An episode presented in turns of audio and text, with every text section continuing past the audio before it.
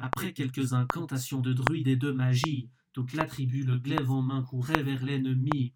La lutte était terrible et je ne voyais que les ombres tranchant l'ennemi qui revenait toujours en surnombre. Mes frères tombaient l'un après l'autre devant mon regard, sous le poids des armes que possédaient tous ces barbares, des lances, des haches et des épées dans le jardin d'Éden, qui écoulait du sang sur l'herbe verte de la plaine.